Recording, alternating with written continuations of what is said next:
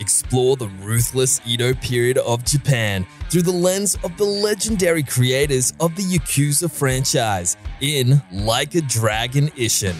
Or face the unstoppable course of technology, secret experiments, and the rise of terrifying machines in the heart pumping action RPG Atomic Heart.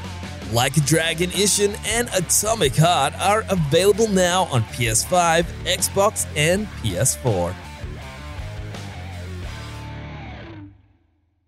Hey gamers, Jake Barros here, and you're listening to Press Start Australia's daily gaming news.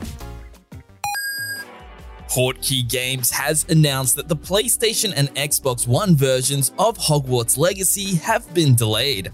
They will now release on May 5th, pushed back from their original release date of April 4th. The studio said in a statement that it's overwhelmed with gratitude for the response to Hogwarts Legacy from fans around the globe, and that the team is working hard to deliver the best possible experience on all platforms, but unfortunately needs more time to make that happen. At this stage, the Nintendo Switch version is set to release on July 25th. Paradox Interactive and Colossal Order have unveiled City Skylines 2, a full fledged sequel to the massively popular 2015 City Builder. After enjoying years of updates, expansions, console ports, and even VR iterations, it seems like it's time to go bigger than ever for the franchise. With the new title set to launch as soon as this year for PC, as well as PS5 and Xbox Series X and S. Little else has been revealed about the game, but the studio is calling it the most realistic city builder ever and promises cities that will adapt, transform, and evolve dynamically. Journalist and prominent Counter Strike leaker Richard Lewis has made the bold claim that Valve is gearing up to announce Counter Strike 2 as soon as this month.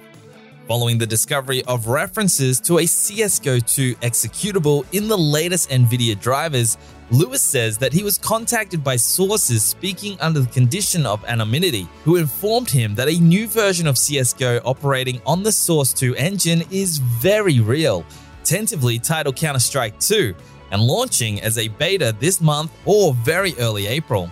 It's also good to point out that several professional CSGO players had reportedly recently been flown out to Valve HQ in Seattle to test this new version of Counter Strike. Now, while seemingly backed up by plausible sources and evidence, without official confirmation from Valve, this is all still firmly in the rumor mill. For the latest gaming news, bargains, reviews, our podcast, and all things gaming, check out pressstart.com.au.